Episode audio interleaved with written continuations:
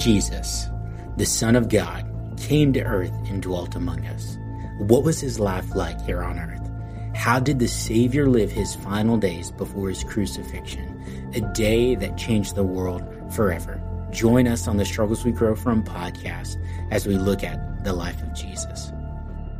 But Jesus, on his part, did not entrust himself to them because he knew all people and needed no one to bear witness about man, for he himself knew what was in man.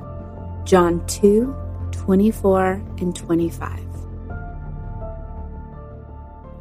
What is up, everybody, and welcome back to the Struggles We Grow From podcast. It's Austin and Sydney here, and we are excited that you have joined us once again for another episode of our Jesus series. We are excited and ready to get this thing kicked off. So, we are going to be in John chapter 2 again, and specifically looking at verses 23 through 25, right? Right. And I picked this little section, it's just three verses. But several weeks ago, when I was looking into John, and Austin and I are both kind of picking out parts of Jesus's earthly ministry to um, talk about. And so this is one that I picked. And the reason I picked it is because I read it and I had no I- idea or understood what it was saying. And I figured, like, well, I'm probably not alone in this. People listening are probably wondering the same thing what is this really meaning? Like, how, I mean, you've probably done that before, right? Like, you're reading the Bible and something's a little bit harder for you to understand. And you're like, okay, how does this apply to me in my life? And so, Austin and I, we turn to our handy dandy commentary studies and study Bibles. If you don't have one of those, I highly recommend it just to see what other people have said on the topic. And so that helped us quite a bit. Yeah. Because even Austin, and this is a big deal, even Austin, when I first read it to him, he was like, yeah, let's look in the commentary. Yeah. So, like, it's easy to infer about scripture. So you can infer and make assumptions. What I don't think there's benefit in is making assumptions, voicing the assumptions without even verifying if they are true or biblical. Mm-hmm. So commentaries just help make sure that you stay on the right path as you study and as you formulate your time with God in the Word. That you can just begin to fashion ideas and thoughts based off of what Scripture says rather than what my natural intuition would say. It just makes sure that you're on the right path. So if you don't have a commentary, get it and it's also very important that you get a commentary on a theologian or someone who has studied the Bible that you trust, because not all commentaries are the same and not, not all are trustworthy. Not all commentaries are created equal. Right. But, and then also what we're saying too is commentaries are comments on scripture made by man. So you have to take that into account and we have here, I have a commentary book that it has a King James version and it has three different theologians who are commenting on scripture and they're all side by side. So you get to kind of look at all of them. And there's some that I'm like, mm, I don't I don't know. And then sometimes I read something and I kind of question if I understand it correctly. And then I can go to a commentary to see like if someone else had the same thought, like if we're, you know, matching in like the same thought process or I don't know. Yeah. But it's good to have like we have several.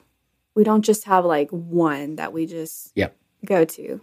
Yep. We've got They're just helpful tools. We'll say it's a tool. It's that's it. It's not like we this is scripture in itself. It is no. not scripture in itself. It is a tool to help understand scripture in a deeper way. That's it.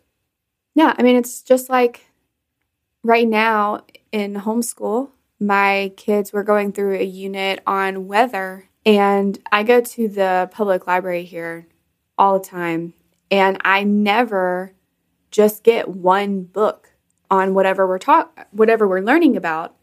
I get several Mhm. because it's you know some books don't have certain information and other ones do or different types of stories get some informational some you know fun story that involves weather you know different things like that so it's just like anything else that you would want to learn about you don't just get one thing and like oh this is it Yeah. So if you don't have a commentary, make sure that you get one. We'll try to post some on the website under our resources page. I think there are I- some there, right? Yeah, I think that I already have some. So on our website, we have a resources page that has several different topics. And underneath each topic are some resources that we have read ourselves that we really like. And so one of them is like Bible study, I think it's what it's called. But if you just go to struggleswegrowfrom.com slash resources, you can see them all there. And they're Amazon links. But if you use our Amazon link, you can support the podcast a little bit in that way. Yeah. But yes, the commentaries and study Bibles that we use and that we really like are there. So if you would want to grab one, you can use our links. All right. Now back to the normal programming. Go ahead and read chapter 2, verses 23 through 25 for us. Okay. Now, when he was in Jerusalem at the Passover feast, many believed in his name when they saw the signs that he was doing. But Jesus, on his part, did not entrust himself to them because he knew all people and needed no one to bear witness about man, for he himself knew what was in man. Hmm. Thank you for reading that. So, You're welcome. my question to you is as you were kind of reading that and you were asking or thinking to yourself, man, this is really confusing. What are some of the thoughts that kind of came to your mind as you were getting into that scripture for the first time? Not what you know now, but what you knew then. Well, okay, hold on. Um, so just the one question I had is mainly on verse 24. It's just saying like he did not entrust himself to them. So I didn't know if that meant he did not tell them that he was the son of God and like he didn't tell them his deity because there are some parts in the gospels where there are times where Jesus says he does a miracle or something and he's like don't tell anyone Mhm. like about what you saw Mhm. so i didn't know if it was a moment where he was like just not ready for them to know who he was or what and then another thing that i thought of too was in the beginning of this it says like the signs plural and mostly what we have read so far in John of miracles that Jesus has done is mostly turning the water into wine at the wedding. Mhm. And so in my mind, like, well, does that must hint at there were other signs Jesus has done besides that, but we just don't have them in the book of John, maybe to mm. read. And so that was like my main thing is does he not want them to know yet? Like as but then as you keep on reading, because he knew all people and needed no one to bear witness about man, for he himself knew what was in man. And that was just kind of the last part is kind of like a gut punch if you're a man, because you can, I can get what he's saying in that part very clearly. It's like he knows that man is sinful and, and deceitful mm-hmm. and wicked. Like he knows what's in man, but he didn't want anyone to bear witness about man. So that was kind of the confusing part too to me. Anyway, that were kind of my thoughts scattered all over the place like spaghetti, but I love it. it's it. fine. Yeah, well let's let's kind of dissect those now that we've done some research, we have commentaries. So I like the the thing that you said like, And prayed. and prayed. Yes. Hallelujah. One of the things that you said was, "Hey, does this mean that there were other signs?" And the answer to that, I think, is yes. If you look forward in the Gospel of John, chapter 20, verse 30, And then I believe chapter 31, verses 21 and 25, John talks about hey, there are more miracles.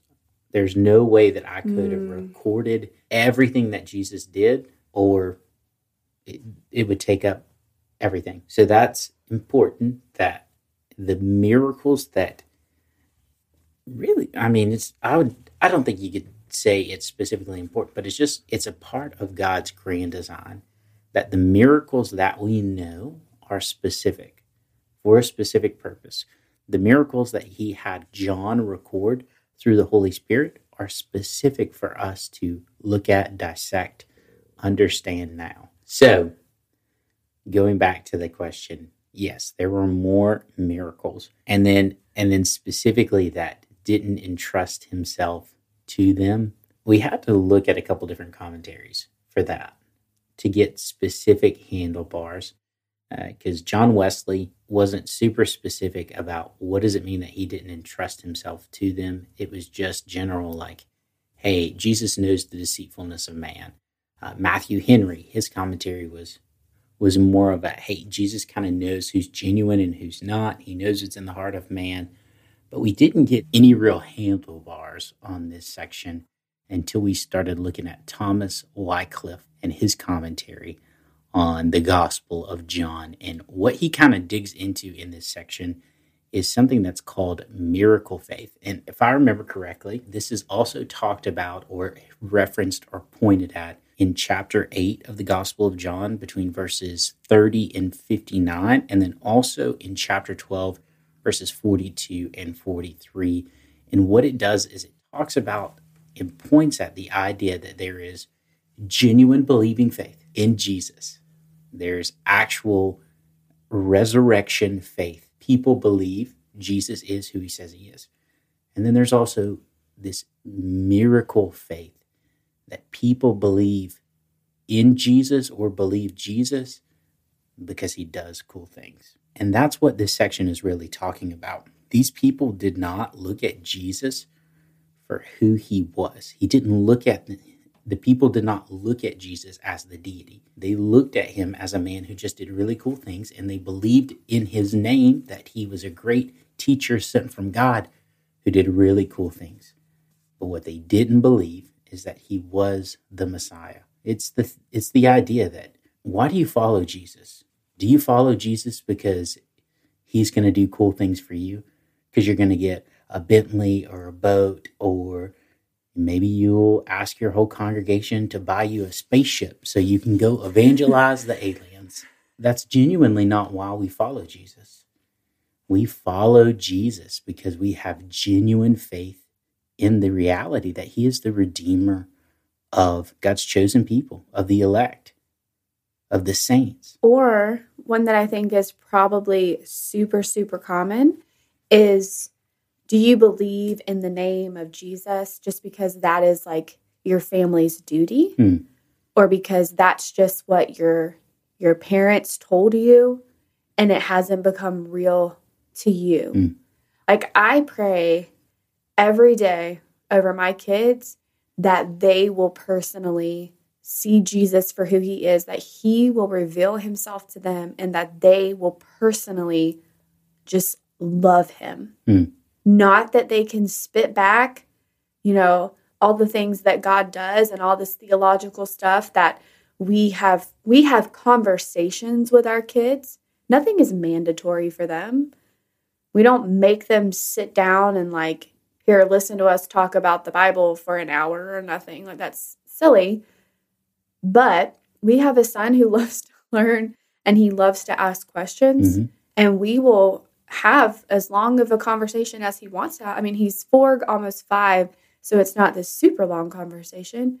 But he'll ask questions because he's starting to get to that age where he's starting to kind of wonder about things and ask about things and and we'll talk with him but my prayer is that one day that it's not just some like, oh, because my parents said it, I have to believe it too. And it's not real.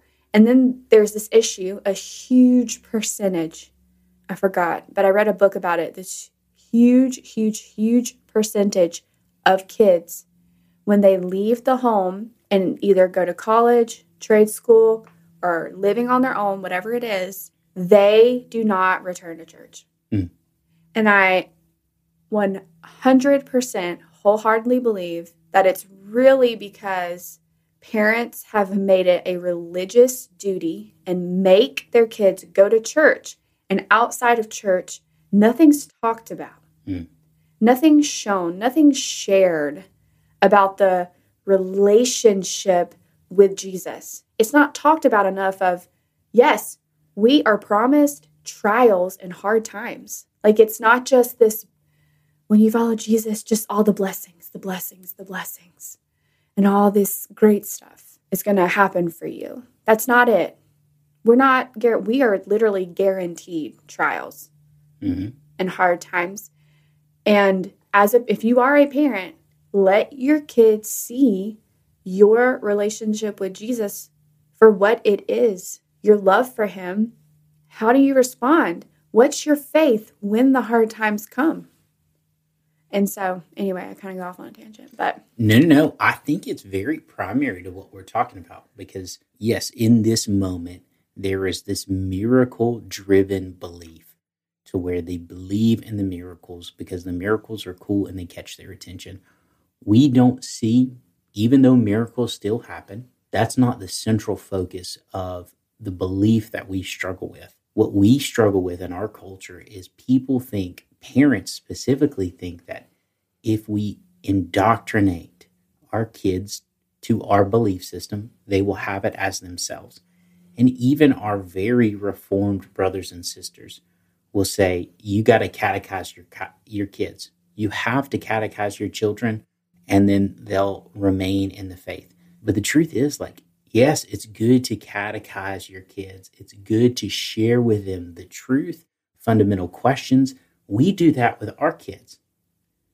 But just catechizing your kids is not enough. Teaching them as you, their teacher when it comes to biblical things, treating it like a ca- classroom is not enough.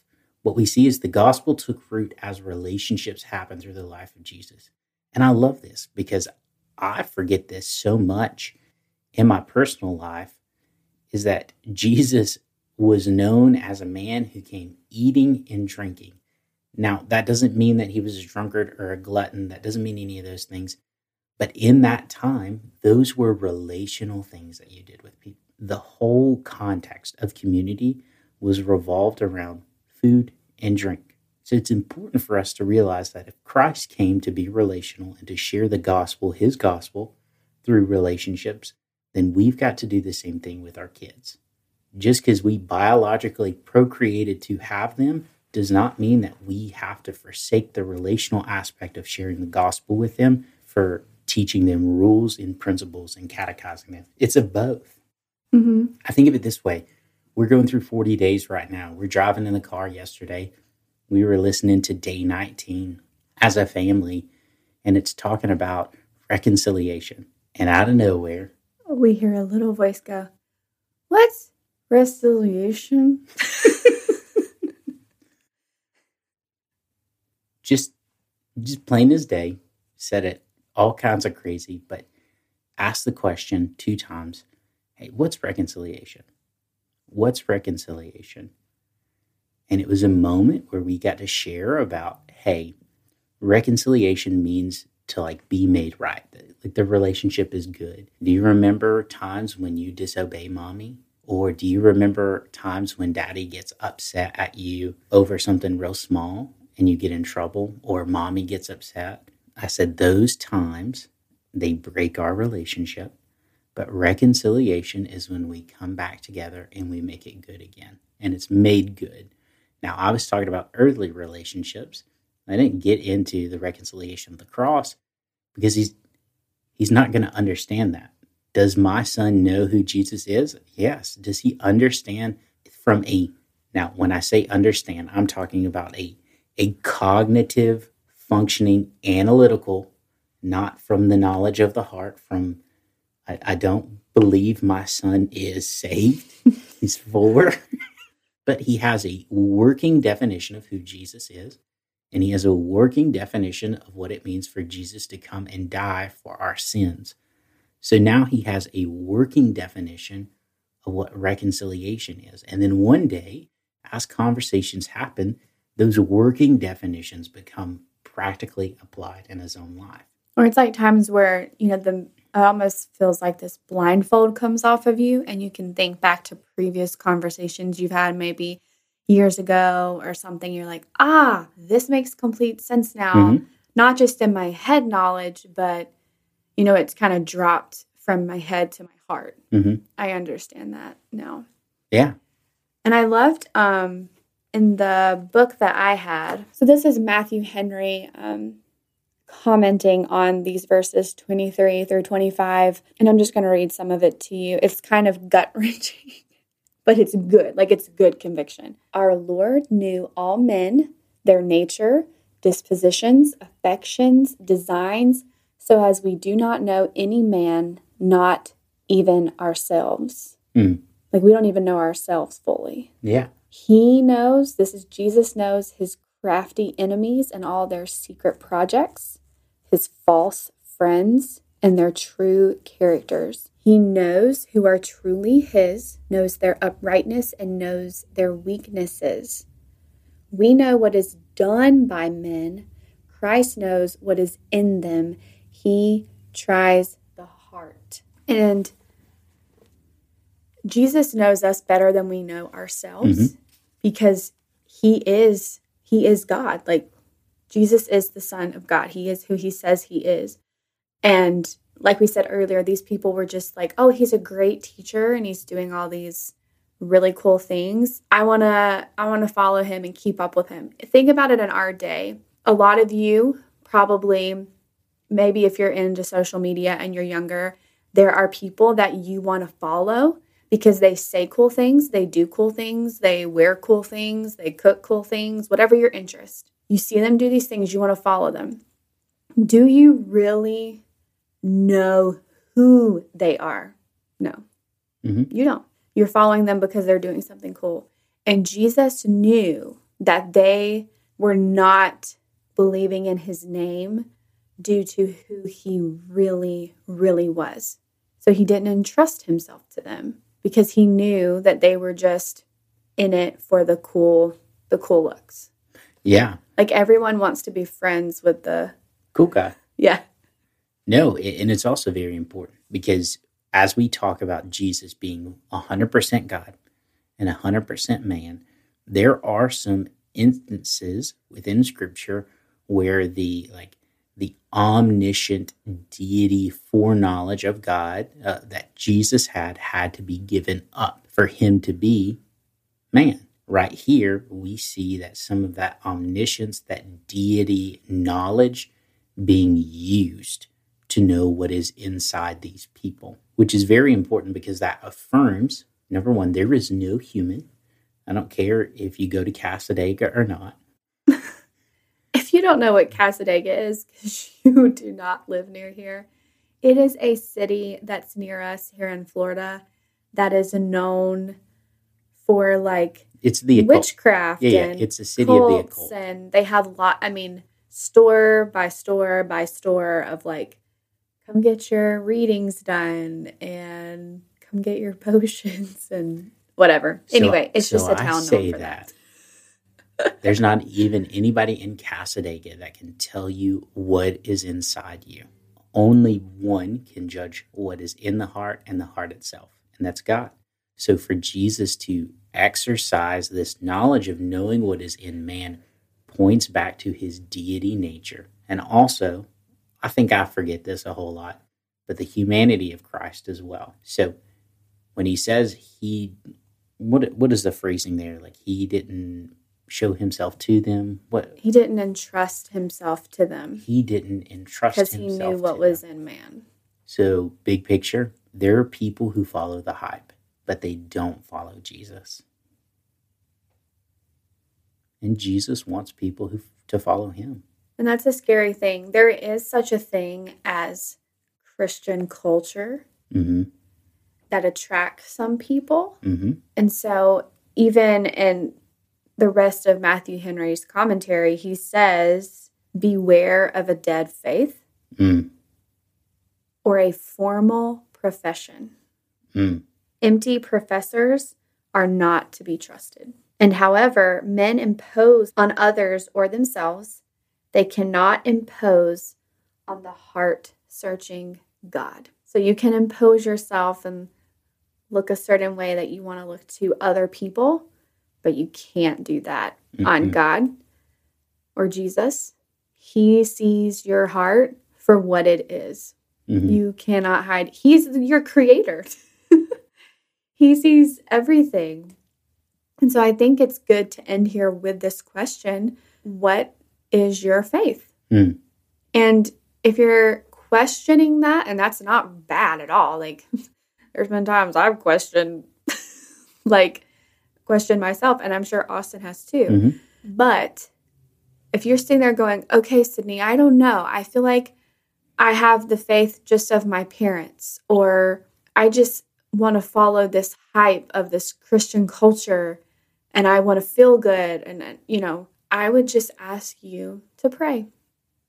God says that we don't have because we don't ask. And sometimes it's, we think we need to overcomplicate things and make things really hard, but we don't. Mm. You pray. I don't care where you are right now. And if you're at work with ear- AirPods in, or if you're in the car, or if you're in the kitchen right now, you're cleaning, you're cooking. I don't know what you're doing, but you can stop right now what you're doing and you can pray and ask God to search your heart. Ask God to reveal to you what is really there. Mm. He will. I promise you, He will, because He loves you, He cares for you, and He wants you to come to Him. Yeah. Jesus did not die for us to be fanboys of his movement. T shirt idea. He died so that we could be disciples. Mm-hmm. That's pretty heavy. We'll end it here. Yeah, we'll end it.